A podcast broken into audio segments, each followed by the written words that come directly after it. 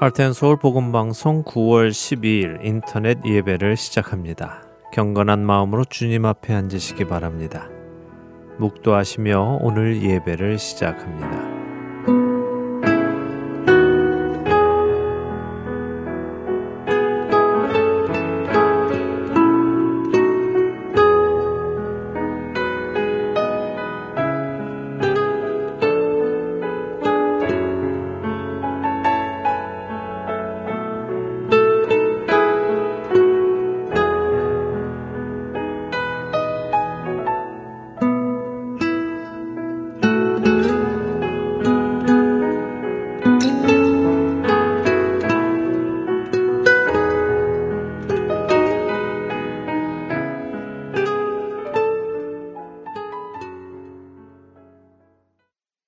함께 찬송하겠습니다. 새 찬송가 74장, 새 찬송가 74장, 통일 찬송가 역시 74장입니다.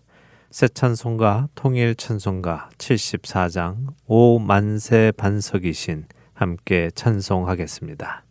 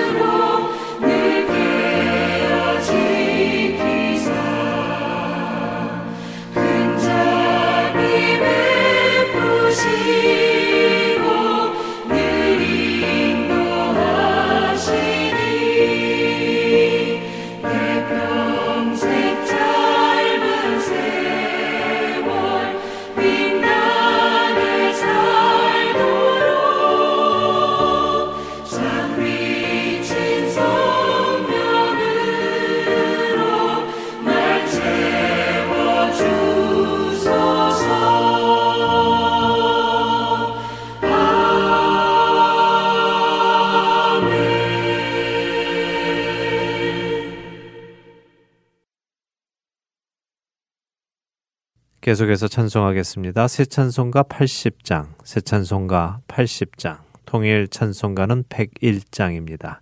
통일 찬송가 101장, 천지에 있는 이름 중 찬송하겠습니다.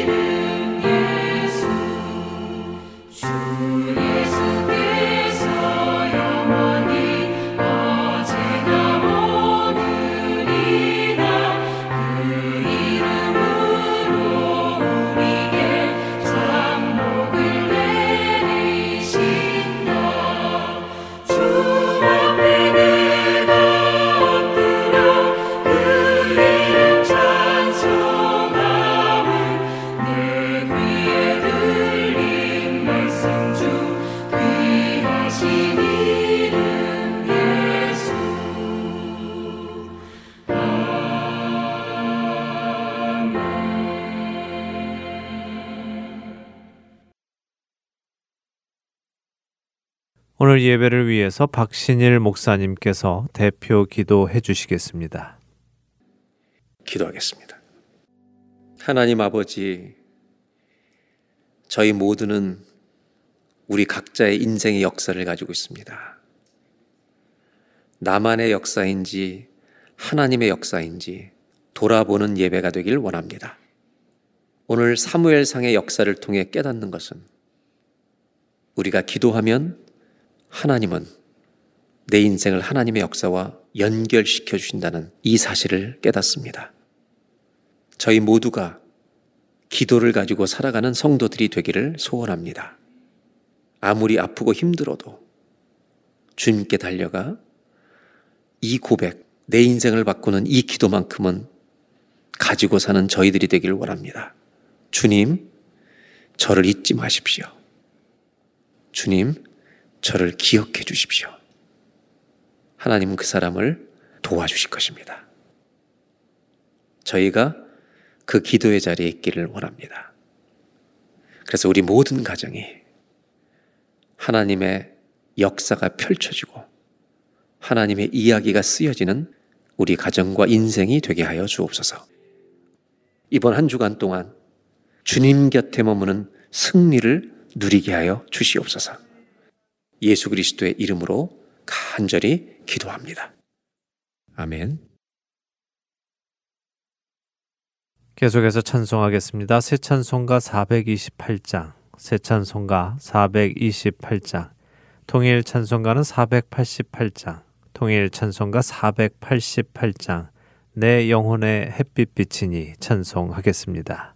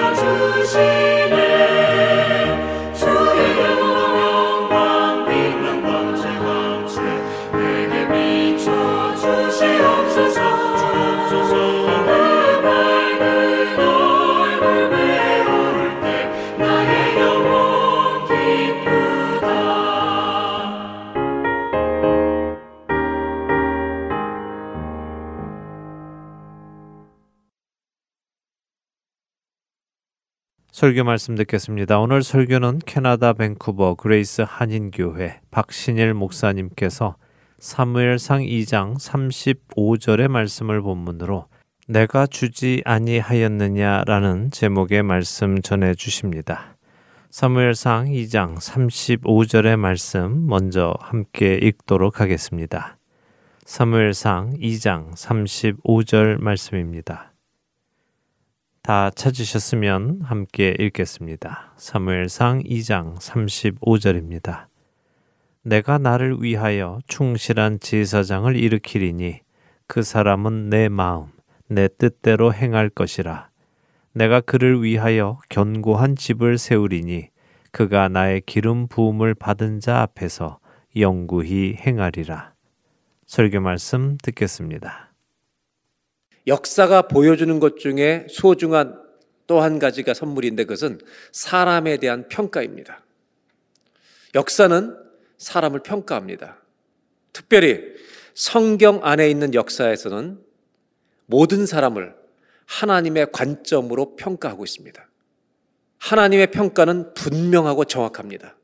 하나님은 그 일에 실수하신 적이 없으십니다. 하나님이 기뻐하시는 사람은 어떤 사람일까? 하나님이 책망하시는 사람은 어떤 사람일까? 그 갈림길이 오늘 사무엘상 2장부터 4장에 펼쳐지고 있습니다. 오늘 저는 여러분들과 사무엘상 2장부터 4장에 있는 이 말씀을 통해 하나님이 우리에게 주시는 교훈을 아, 살펴보려고 합니다. 사무엘상 2장에는 사무엘을 낳았던 그 기도에 나왔던 한나의 찬송이 전반부에 소개됩니다. 그리고 후반부에는 엘리의 두 아들, 하나님의 책망을 받는 두 아들의 이야기가 2장부터 쭉 펼쳐져 가고 있습니다. 3장의 중요한 파트는 하나님이 사무엘에게 말씀하고 계시다는 겁니다. 그리고 4장은 블레셋과의 전쟁에서 이스라엘이 참패를 당해서 언약궤를 빼앗기는 비극적인 이야기로 연결되고 있습니다. 2장부터 4장까지 내용 중에 이 사무엘 파트는 우리가 잘 알고 있기 때문에 오늘은 엘리의 두 아들에게 더 초점을 맞춰서 읽어보려고 합니다. 하나님이 보시는 이 두 아들의 모습은 어떠한 모습이었을까를 생각해 봅니다. 이 두 사람은 홈리와 비느하스라는 아들이었는데 엘리의 뒤를 이어 제사장의 직분을 수행하고 있었습니다. 그런데 하나님은 그들을 제사장으로 여기지 않으셨습니다. 여러분 주님의 일은 직분으로 하는 게 아닙니다. 마음으로 하는 것입니다. 하나님은 그런 사람, 마음을 가진 사람을 쓰십니다. 2장 12절에 이 아들들이 가지고 있는 첫 번째 문제를 성경은 이렇게 소개합니다. 엘리의 아들들은 행실이 나빠, 행동도 안 좋았고요. 여호와를 알지 못하더라. 하나님을 체험한 경험이 없습니다. 하나님을 믿지 않는 사람들입니다. 그런데 하나님을 알지도 못하는 사람들이 제사장의 직분을 아버지들을 이어 지금 수행하고 있다는 그런 장면을 성경은 그대로 보여주고 있습니다. 두 번째, 이들의 관심은 하나님이 아니라 재물이었습니다. 2장 13절에 이들이 가지고 있는 관습을 보여주는데 그 제사장들이 백성에게 행하는 관습은 이러하니 곧 어떤 사람이 제사를 드리고 그 고기를 삶을 때 제사장의 사환이 손에 세 살 갈고리를 가지고 나타납니다. 무엇을 표현한 장면이냐면 여러분 우리가 구약 시대 제사를 드리게 되면 어떤 제물은 다 태우고 그렇게 해서 나눠 먹는 것들이 있습니다. 그리고 제사장의 분깃이 있습니다. 그런데 어, 사람들이 와서 제사를 드리고 제물을 이렇게 삶을 때 이 엘리의 두 아들의 사환이죠. 제사장을 돕는 사환들 종들이 세 개의 갈고리를 가지고 와서 고기를 마구 찍는 겁니다. 그래서 이러시면 안 된다고 말려도 마구 찍는 겁니다. 우리 제장이 달라 그런다. 아직 안 익었습니다. 그냥 날거로 줘라. 아, 기름은 태워야 됩니다. 아, 그냥 기름도 줘라. 그래서 계속해서 아주 정말로 이렇게 요구하는 것이 이 제장들의 관습처럼 있었다는 말입니다. 함부로 행한 거죠. 16절에 보면 이렇게 말하고 있습니다. 이 재물을 찌고 고기를 찌고 있는 사람들이 이르기를 반드시 먼저 기름을 태운 후에 네 마음에 사환에 원하는 대로 가지라 하면 그가 말하기를 아니라 지금 나한테 내라. 그렇지 않으면 내가 억지로 빼앗으리라. 그리고 고기를 가져가는 겁니다. 이것이 보여주고 있는 건 뭐냐면 성소에서 제사장들의 권력이 얼마나 컸는지를 보여줍니다. 제사장을 전, 이 성소 전체를 이 엘리의 두 아들이 전부 다 완전히 통치하고 있었습니다. 사환이 가서 안 주면 내가 억지로 빼앗아 가져간다고 할 만큼 사환도 권력이 있었습니다. 성경은 엘리 시장의 두 아들이 재물에 관심이 있는 것을 넘어서 성서 전체를 자기들이 마치 통치하고 완전히 다스리고 있는 것 같은 권력까지 보여주, 보여주고 있습니다. 17절 하나님은 이들을 어떻게 표현하고 있습니까? 이 소년들의 죄가 여호와 앞에 심히 크면 그들이 여호와의 제사를 멸시함이었더라. 이 사원들만이 아니라 두 아들이 마찬가지입니다. 시켰으니까 하는 거니까. 제사를 멸시했다는 말 뒤에는 여호와를 멸시했다는 의미가 들어 있습니다. 이것이 두 번째 그들의 관심사가 예배에 있지 않고 자기들이 얻는 유익에 있었다는 것입니다. 세 번째는 성적인 범죄까지 저지르고 맙니다. 이 당시에 우상을 섬기던 이방신들을 섬기는 신전에는 창녀들이 있었습니다. 역사의 기록에 보면. 그런데 이 성소에 이 제사장들이 성적으로 범죄를 짓게 하는 여인들이 있었다는 말은 창녀들이 있었다는 것을 의미할 수 있다는 말입니다. 이런 죄를 이들이 지었습니다. 아버지 엘리는 이 소문을 듣고 너무 마음이 아파서 아들들을 불러서 이야기를 합니다. 너희 소문이 몹시 안 좋다. 그리고 나서 2장 25절에 이렇게 권면합니다. 사람이 사람에게 범죄하면 하나님이 심판하시려니와 만일 사람이 여호와께 범죄하면 누가 그를 위하여 간구하겠느냐? 후반부입니다. 하나님이 엄중한 경고를 엘리를 통해서 내리시는데 25절 그들이 자기 아버지의 말을 듣지 아니했어요. 아버지가 권면해도 책망해도 듣지 않습니다. 그 뒤에 나온 말씀이 의미심장합니다.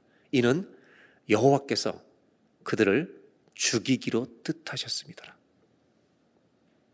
하나님이 이들을 죽이기로 뜻했다고 성경은 기록하고 있습니다. 여기에서 우리는 어떤 정말 파워랑 권력, 권, 권위와 힘이 충돌하고 있는 걸 봅니다. 성경은 역설적으로 우리에게 보여주고 있는 것이 있는데 두 아들과 그 쫓는 사화는 자기들이 성소를 다 통치하고 있다고 생각합니다. 하나님은 웃기지 말라고 말씀하십니다. 성전에서 권력의 충돌이 일어나고 있습니다. 자기가 하고 싶은 대로 모든 것을 다 할 수 있는 제사장의 권력을 보여주는데 주님은 뭐라고 말씀하시냐면 하나님의 능력은 그들을 죽이기로 결정하셨다고 말씀하십니다. 참된 권세, 참된 능력은 주님께만 있습니다. 그들은 자시, 자기들이 여기를 다 다스리고 있는 줄 알았습니다. 그들의 생각은 최악이었습니다. 여러분, 성전은 주님의 것입니다. 주님이 다스립니다. 교회는 주님이 통치하십니다. 이때 하나님은 이 가정이 너무나 마음이 안타까우셔서 엘리 제사장에게 하나님의 선지자를 보냈는데 그의 이름은 나오지 않습니다. 여러분 죽이기로 뜻하셨던 이 말은 포기할 단계가 아니란 말입니다. 돌이키면 삽니다. 안타깝게 이 아들들은 돌이키지 않습니다. 한 선지자가 엘리 제사장에게 와서 하나님의 마음을 전달해 줍니다. 애굽에 있을 때 바로에게 내가 나타나지 않았느냐? 이 백성들을 인도하지 않았느냐? 그렇게 말씀하시면서 이 제사 제도를 준비한 분이 누구냐? 하나님이 너에게 준, 준 것이 아니냐? 그렇게 2장 28절에 설명하기 시작합니다. 보겠습니다. 이스라엘 모든 지파 중에서 내가 그를 레위 지파를 택했다. 아론 가문을 택해 제장으로 삼았다. 내 제장으로 삼아 그가 내 제단에 올라 분양하며 내 앞에서 에봇을 입게 하지 않느냐.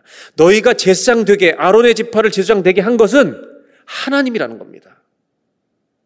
네가 얻은 거라고 생각하지 말라는 겁니다. 여러분, 우리가 가지고 있는 모든 것, 생명도 주님의 것인 줄로 믿습니다. 청지기의 정신을 가지고 살라는 것입니다. 근데 우리는 내 거라고 생각한다는 거예요. 그리고 후반부에 이렇게 말합니다. 이스라엘 자손이 드리는 모든 화제를 내가 너의 조상의 집에 주지 않았느냐? 내가 주지 아니했느냐? 여러분, 우리의 인생, 생명, 주님이 주신 것으로 믿고 날마다 살아가는 은혜가 있길 바랍니다. 그래야 신앙생활을 바른 길로 걸어갈 수 있습니다. 그리고 나서 29절에 엘리 제사장에게까지 책망을 하십니다. 너희는 어찌하여 내가 내 처소에서 명령한 내 재물과 예물을 밟으며 너의 아들들을 나보다 더 중히 여겨. 왜 저렇게 제사장으로 경거망동에 행동하는 아들을 놔두느냐 이거예요. 왜 하나님보다 네 아들들을 더 중히 여기느냐. 내 백성 이스라엘 드리는 가장 좋은 것으로 너희들을 살찌게 하느냐. 어쩜 부모에게는 아킬레스 건과 같은 거죠. 하나님보다 자식을 더 중히 여기는 것. 이것을 얘기하십니다. 그리고 30절에 조금 더 심각한 얘기를 하십니다. 이 말씀은 매우 중요한 말씀입니다. 그러므로 이스라엘의 하나님 나 여호와가 말하노라.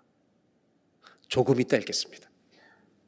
하나님은 엘리 집안을 책망하시면서 두 아들 때문에 책망하시면서 엄중한 이들이 절대 잊어버리지 말아야 될 우리의 가슴에 새겨야 될 한 문장을 주실 것입니다. 주님께서 여러분 여기까지 읽어보면 진노하고 계시다는 것을 누구나 합니다. 성경을 읽어보면 하나님이 진노하실 때가 있습니다. 엘리와 엘리의 두 제사장 아들들에게 말씀하시는 게 뭐냐면 성전에 누가 주인이냐? 왜 주인 행세를 너희들이 하고 있느냐? 우리가 충분히 하나님이 진노하셨다고 느낄 만큼 성경은 표현하고 기록하고 있습니다. 오늘 한 가지 조심하셔야 될 게 있습니다. 하나님은 엘리의 두 아들에게만 화내시는 분이 아닙니다. 우리가 남편으로 아내로 잘못된 행동을 하고 있을 때 우리에게도 순간순간 주님은 진노하실 때가 있습니다. 우리가 하는 말을 들으시면서 주님은 화가 나실 때가 있습니다. 우리가 그것을 알고 살 필요가 있습니다. 하나님은 이렇게 넘어져가는, 몰락해가는 이 가문을 향해, 이 시대를 향해, 그리고 성경을 읽고 있는 우리들을 향해 가슴에 명심할 말씀 한 문장을 딱 주십니다. 그것은 영원히 편찮은 말씀입니다. 30절로 돌아가겠습니다. 그러므로 이스라엘 하나님 나 여호가 말하노라. 내가 전에 너의 집과 내 조상의 집이 내 앞이 영원히 행하리라 하였으나 이제 나 여호와가 말하노니 결단코 그렇게 하지 아니하리라. 그리우신 이 말씀은 여러분 오늘 저와 여러분들이 가슴 속에 꼭 새겨야 될 말씀입니다. 주님 뭐라고 말씀하시냐면 나를 존중히 여기는 자를 내가 존중히 여긴다 라고 말씀하십니다. 나를 멸시하는 자는 나도 경멸한다. 저는 첫 번째로 오늘 우리의 가슴판에 새기기 원하는 메시지가 있습니다. 한번 따라 하실까요? 하나님을 존중히 여기는 자를 하나님은 존중히 여기십니다. 여러분 이 말씀을 저와 여러분들이 가슴에 새기고 살았으면 좋겠습니다. 하나님은 자기를 경멸하는 자를 경멸하신다는 겁니다. 하나님을 존중히 여기는 자를 존중히 여기신다는 이 말씀은 성경에 있는 신학과도 같습니다. 총정리한 말씀 중에 하나일 수 있다는 말입니다. 저는 오늘 하나님의 하나님을 존중히 여기는 자를 존중히 여기시는 이 말씀이라는 이 말씀의 저울 앞에 우리의 믿음을 올려놔 봤으면 좋겠습니다.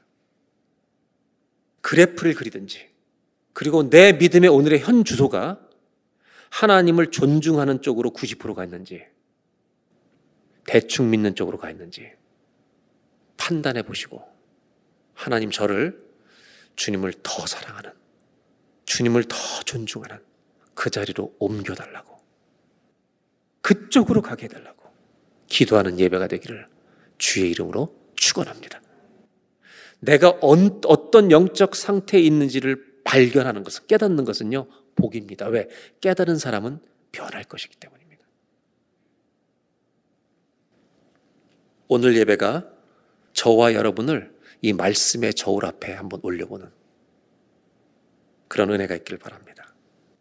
하나님은 결국 이 두 아들을 어떻게 대하십니까? 2장 34절 35절입니다.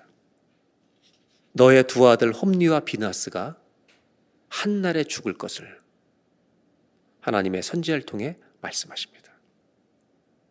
여기도 돌아올 수가 있는 시간입니다. 성경을 읽어보면 성경의 많은 인물들이 인생의 갈림길에 서 있습니다.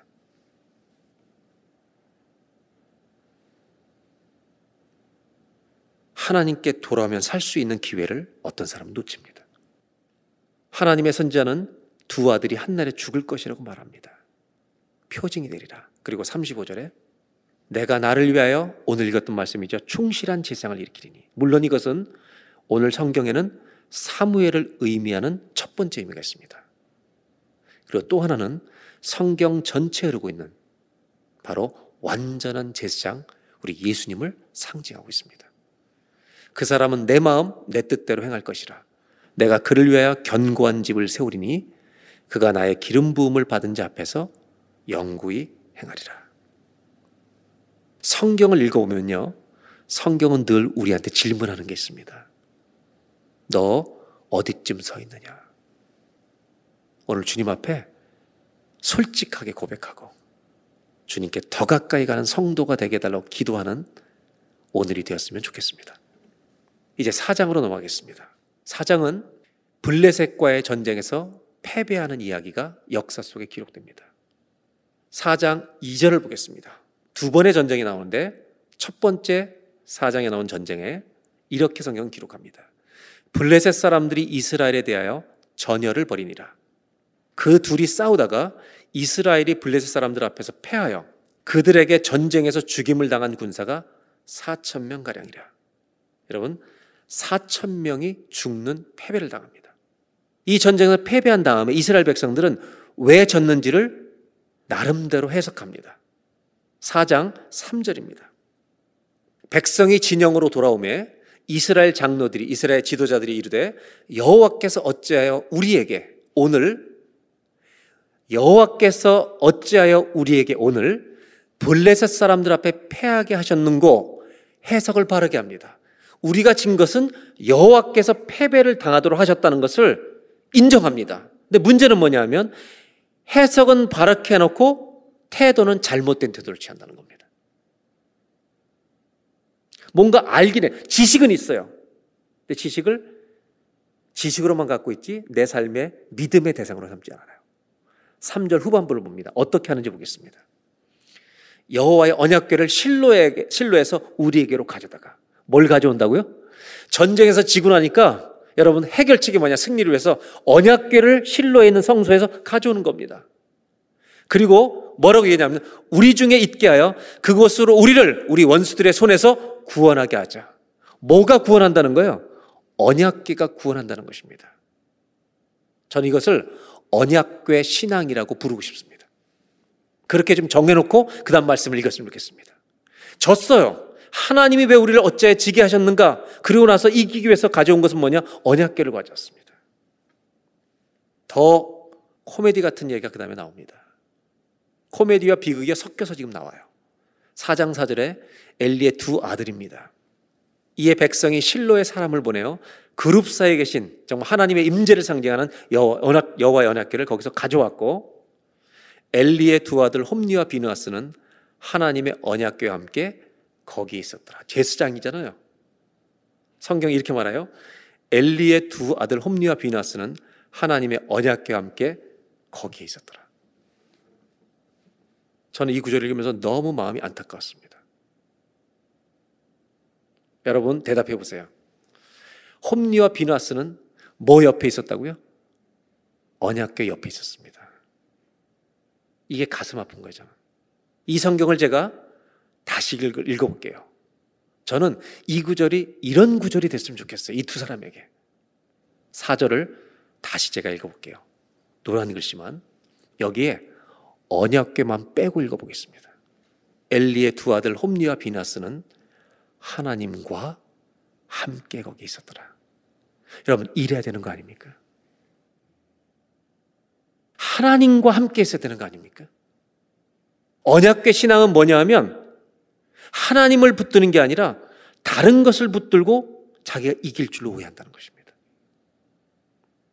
이 언약궤의 신앙은 시대마다 변천해 왔습니다. 또 하나의 재밌는 이야기 5절에 펼쳐집니다. 여호와의 언약궤가 진영에 들어올 때 온 이스라엘이 큰 소리로 외치며 4천 명이나 죽는 전쟁의 패배를 경험한 이스라엘이 언약궤가 들어올 때 큰 소리로 외치는데 땅이 울릴 정도로 외쳤습니다. 이제는 자신만만한 겁니다. 자기네가 전쟁에서 이길 줄 아는 겁니다. 한 가지 질문해 볼게요, 여러분. 함성 소리가 컸을까요, 작았을까요? 굉장히 컸을 왜 땅이 울릴 정도라는 거니까. 5절을 다시 보겠습니다. 이들이 기뻐하고 소리치는 이유는 승리를 자신하는 이유는 무엇 때문입니까? 언약궤 때문입니다. 혹시 이 5절에 이스라엘이 큰 소리로 외친다고 하는데 다른 소리가 들리진 않습니까? 저는 이 5절을 읽으면서 하나님이 슬퍼하시는 소리가 들립니다.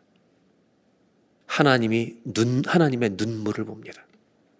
지들은 기뻐하는데 하나님은 바른 신앙이 무엇인지 알지 못하는 저들로 인하여 슬퍼하고 계시다는 겁니다. 우리가 희희낙낙하고 기뻐하는 때 주님이 기뻐하시지 않는 것으로 즐거워할 때 주님의 눈물 소리를 들을 줄 알아야 합니다. 그 사람은 돌이킬 것입니다. 성경이 보여주는 건 이것입니다. 소리친다고 이기는 것이 아니다. 함성 소리가 크다고 이기는 것이 아니다. 주님과 함께하는 자가 이길 것입니다. 자신의 자신들의 영적 상태를 똑바로 꿰뚫어 보지 못하는 이들이 언약궤를 붙들고 기뻐하는 그리고 패배할 것. 앞으로 패배할 것인데 이걸 가지고 기뻐하는 것이 더 비극이 아닙니까? 이거보다 더 큰 비극은 없습니다. 더 놀라운 장면이 4장 6절에 나옵니다. 블레셋 사람들은 하나님을 믿는 사람들도 아닙니다. 이 사람들이 놀래요. 6절을 보겠습니다. 아니 이스라엘 사람들이 외치는 소리를 듣고 왜, 왜 저렇게 소리치는 거냐? 그랬더니 이슬도 정보를 얻습니다. 여호와의 언약궤가 진영에 들어온 줄을 그들은 알게 됩니다. 그리고 7절에 뜻밖의 반응을 합니다. 하나님을 믿지도 않는 것들이 블레 사람이 두려워한다고 말합니다. 이것도 코미디 같은 표현입니다. 어, 여호와의 신이 진영에 이르렀다. 자기들이 섬기는 우상과 하나님을 똑같이 생각하는 거예요. 저것만 있으면 뭔가 일어날 것 같은. 우리에게 화가 이르렀도다. 이야기를 더 전개하기 전에 한 가지 여러분들과 꼭 여러분들과 짚고 정리하고 넘어가고 싶은 이야기가 하나 있습니다. 교회를 다니는 사람들 중에 어떤 분들도 이런 질문을 하고 교회를 안 다니는 분들, 신앙을 갖지 않은 분들도 이런 질문을 할 때가 있습니다. 너희 하나님은 우리 하나님은 왜 이렇게 잔인하시냐 성경에. 가난 정복 사건이라든지 이방 민족을 마구 죽이는 것을 보면서 하나님은 잔인하시다고 얘기한 분들이 꽤 있습니다. 그것에 대해서 정리를 해드리려고 합니다. 이방 민족을 죽이는 잔인해 보이는 장면은 하나님의 심판이 대부분입니다. 하나님을 거절하는 것에 대한 심판입니다. 그것을 더 신학적으로 좀 표현하고 싶습니다. 신학이라고 하는 것은 뭐냐면 성경에 나와 있는 어떤 주제를 정리해 놓은 게 신학입니다. 그 신학을 똑바로 이해해야 이단에 넘어가지 않을 수 있습니다. 이 바른 신학을 성경에 있는 정리된 주제를 믿어야만 내가 신앙도 바르게 할 수 있습니다. 하나님이 잔인하셔. 그럼 내 신앙의 태도가 잘못될 수 있습니다. 여러분, 하나님은 성경이 뭐라고 말하고 있냐면 잔인하다고 말하지 않습니다. 이것이 신학의 정리입니다. 왜 그러냐? 하나님은 자기 백성을 하루에 3만 명도 죽이신 적이 있습니다. 이방 민족만 죽이시는 분이 아닙니다. 제사장 두 명을 하루에 처치해 버리시기도 합니다. 이스라엘 백성들이 범죄했을 때 여러분 질병으로 7만 명도 한 번에 죽이시는 분입니다. 하나님은 잔인하신 분이 아닙니다. 성경이 말하고 있는 하나님은 의로우신 분이십니다. 하나님은 의로우시기 때문에 그 일을 행하시는 것입니다. 하나님이 의롭다는 이 신학을 똑바로 가지고 있어야, 신앙을 가지고 있어야 내가 하나님 앞에 바르게 신앙생활 할수 있습니다. 하나님은 잔인하시지 않습니다. 의로우시기 때문에 우리 죄인에게는 긍휼히 여김을 받는 것이 필요하고 그분의 용서가 필요합니다. 그런데 그 용서를 받을 수 있도록 예수님을 보내주신 것입니다. 오늘 구약성경 마찬가지입니다. 이스라엘이 처참하게 죽습니다. 자기 백성이 죽는 것을 허락하시는 하나님은 잔인하신 분이 아닙니다. 하나님은 의로우신 분입니다. 이걸 잊지 마셔야 합니다. 이들은 언약계를 붙들고 3만 명이 죽는 참패를 당합니다. 그리고 4장 11절에 이스라엘의 수치의 역사가 나옵니다. 11절 하나님의 괴는 빼앗깁니다. 이것은 이스라엘 백성들에게 가장 부끄러운 수치심, 가장 역사에 기록하고 싶지 않은 이야기입니다. 그리고 그날 홈리와 비나스는 죽임당합니다. 처참한 패배가 기록되어 있습니다. 언약계를 지키던 두 제사장, 하나님을 멸시하던 제사장은 죽어버립니다. 인생의 갈림길이 있습니다, 여러분. 살 수 있는 기회가 있습니다. 언약계 붙들고 있다고 살지 못합니다. 언약계는 무엇을 의미합니까? 언약계 신앙은 시대마다 변천해 왔는데 현대 사회에 우리가 조심해야 될 것이 있습니다. 세상적으로 성공하는 것을 자기 믿음이 좋다는 것으로 100% 연결시키려는 어리석음이 우리 언약계입니다. 하나님이 형통케 하실 때가 있습니다. 없는 게 아닙니다. 그러나 내 모든 형통은 내가 신앙이 좋다는 증거와 열매로 연결시키는 이 인간의 욕망. 어쩌면 우리는 하나님을 믿는 믿음과 세상적인 성공과 형통함이 반드시 같이 있어야 된다고 하는 잘못된 신앙을 가지고 신앙의 길을 걸어가고 있는 것은 아닌지 살펴야 합니다. 반대로 고난이 오면 나는 영적으로 패배자다. 이것도 언약계입니다. 죄 때문에 오는 고난은 반드시 우리가 자백해야 되지만 우리를 훈련시키고 세상이 악하고 우리를 성장시키시기 위해 하나님이 우리에게 고난을 주실 때가 있습니다. 예수님은 최고의 고통을 당하신 분입니다. 오늘 성경이 보여주는 건 뭐냐? 이런 잘못된 신앙. 언약궤를 붙드는 신앙. 이 모든 끝은 패배라는 것을 알려주고 있습니다. 그 끝은 절망이다. 다윗이 골리앗과 싸우러 나갈 때요. 이렇게 말하잖아요. 너는 칼과 단창으로 내게 나오지만 나는 언약궤 들고 안 나가잖아요. 만군의 여호와의 이름으로 나아가노라. 오늘 성경에 보여주는 역사의 교훈이 있습니다. 축복, 형통만 구하는 신앙은 반드시 패배로 끝날 것이다. 그러면 어떻게 우리가 우리 신앙생활이 오늘도 승리고 끝도 승리가 될 수 있는가? 오늘 두 번째로 나누려고 하는 결론입니다. 한번 따라 하실까요? 이 완전한 패배 속에서 주님은 승리를 가르치십니다. 우리의 승리는 하나님 곁에 머무는 것입니다.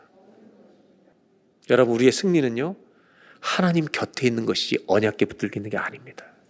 내 삶과 생각과 마음 속에 자리 잡고 있는 혼합되어 있는 잘못된 믿음을 하나님 말씀의 검으로 정확하게 잘라서 도려내는 은혜도 있기를 바랍니다. 성공과 믿음을 무조건 같이 붙들어야 되는 이 비참한 언약계를 붙드는 신앙의 종말이 속히 오기를 바랍니다. 엘리가 죽고 두 아들도 죽고 언약계까지 빼앗기는 절망의 이야기로 오늘 사무엘상 4장까지 이야기는 끝이 납니다. 그런데 이 절망 속에 완전한 참패 역사 속에 하나님은 소망이 있다는 사실을 작은 실줄기 같은 강처럼 한 절씩 한 절씩 그 사이사이에 한 절 정도씩 넣어두셨습니다. 그 이야기는 사무엘의 이야기입니다. 영적으로 타락하고 무너지는 이 절망의 시대, 다 어둠의 밤이에요. 이때 빛나고 있는 한 소년의 이야기가 많이도 아니라 한 줄씩 한 줄씩 넣어주십니다. 사무엘상 2장 26절. 이 구절은 하나님이 두 엘리의 두 아들을 죽이기로 작정하셨다는 말씀 바로 다음에 나옵니다. 이런 비참한 현실 속에 성경은 소망의 강과 같은 말씀을 넣어놓습니다. 아이 사무엘이 점점 자라매 여호와 사람들에게 은총을 더욱 받더라. 하나님이 그에게 페이버를 베푸신다는 겁니다. 하나님은 자기를 존중히 여기는 자를 존중하신다고 말씀하시는 분입니다. 이게 무엇을 의미하는지 알고 있습니다. 사무엘상 3장 1절에 이 시대는요. 하나님 말씀이 희귀했다고 말합니다. 3장 1절 사무엘이 엘리 앞에서 여호와를 섬길 때 말씀을 듣는 자가 없었습니다. 그러니까 하나님의 꿈을 몰라요. 그런데 이런 시대에 사무엘상 3장 4절에 놀랍게도 이렇게 말하고 있습니다. 하나님이 사무엘을 찾으십니다. 하나님 음성을 들으려고 여러분 용수를 칠 필요가 없습니다. 내가 주님을 사랑하고 있으면 그분이 말씀하십니다. 성경은 세 번, 네 번 하나님이 사무엘 부르신 장면을 기록하고 있습니다. 뭘 보여주냐면 하나님이 하나님의 이야기를 나눠주고 싶어 하는 사람들이 있다는 것입니다. 이 사무엘은 어린 아이였습니다. 엘리와 두 아들은 어른 제사장이었습니다. 보잘 것 없는 소년입니다. 소박합니다. 제사장도 되지 않았습니다. 힘도 없습니다. 성경이 이 아이에게 한 가지는 분명히 있었다는 것을 보여줍니다. 그것은 뭐냐면 하나님을 사랑하는 마음이라는 것입니다. 그래서 주님이 보고 계십니다. 이 완전한 패배와 절망 속에 소망이 어디 있는지를 보여줍니다. 사무엘이 소망이 아닙니다. 사무엘은 소망이 누구인지 알고 있는 아이였습니다. 여러분, 사무엘상 4장을 읽어보니까 절망입니다. 패배로 끝납니다. 이 가운데 승리를 가르쳐 주시고, 이 가운데 소망이 어디 있는지를 보여줍니다. 저는 사장을 다 읽은 다음에 이스라엘의 함성 소리가 아니라 언약계를 붙들고 떠들던 소리가 아니라 하나님이 제 가슴에 크게 외치는 소리를 들을 수가 있었습니다. 이것이 오늘 설교의 마지막 결론입니다. 세 번째 제가 나누고 싶은 게 이겁니다. 하나님은 내가 너희들의 소망이라고 열심히 외치고 계십니다. 여러분, 주님이 우리의 절망 중에 소망이 되십니다. 어른들이 다 죽은 이때, 엘리 시장이 이 소식을 듣고 목이 부러져 죽은 이때, 사무엘 한 아이가 살아 있습니다. 그는 우리 나라와 민족과 내 인생의 미래 소망이 주님이신 것을 믿고 있는 아이였습니다. 어, 목회를 하는 35년 정도 되네요, 올해가. 35년 동안 하나님이 새벽의 저를 깨우신 적이 몇 번 있었습니다. 한 20여 년 됐나요? 새벽 두세 시쯤 깼습니다. 저는 주님이 깨우시는 걸 알고 있었습니다. 주님이 저에게 그때 말씀을 주셨습니다. 잠이 오지 않는 겁니다. 아론 제사장의 아들이었던 나답과 아비우가 다른 불로 제사를 드리다가 죽었던 이야기입니다. 주님이 저에게 그 새벽에 하셨던 말씀이 뭐였냐면 능력을 구하지 마라. 목회할 때 설교하든 신방하든 주님의 마음을 구해라. 다른 불로 제사 드리지 마라. 사람에게 보이려고 목회하지 마라. 마음을 가지고 마음을 가지고 해라. 그 새벽을 제가 어찌 잊겠습니까? 사랑하는 교우 여러분, 이번 주간도 주님 곁에 머무는 복이 있기를 바랍니다. 그 사람은 승리를 취할 것입니다. 다 함께 일어나셔서 새 찬송가 425장, 새 찬송가 425장, 통일 찬송가 217장, 통일 찬송가 217장, 주님의 뜻 이루소서 부르신 후에 박신일 목사님의 축도로 오늘 예배 마치도록 하겠습니다.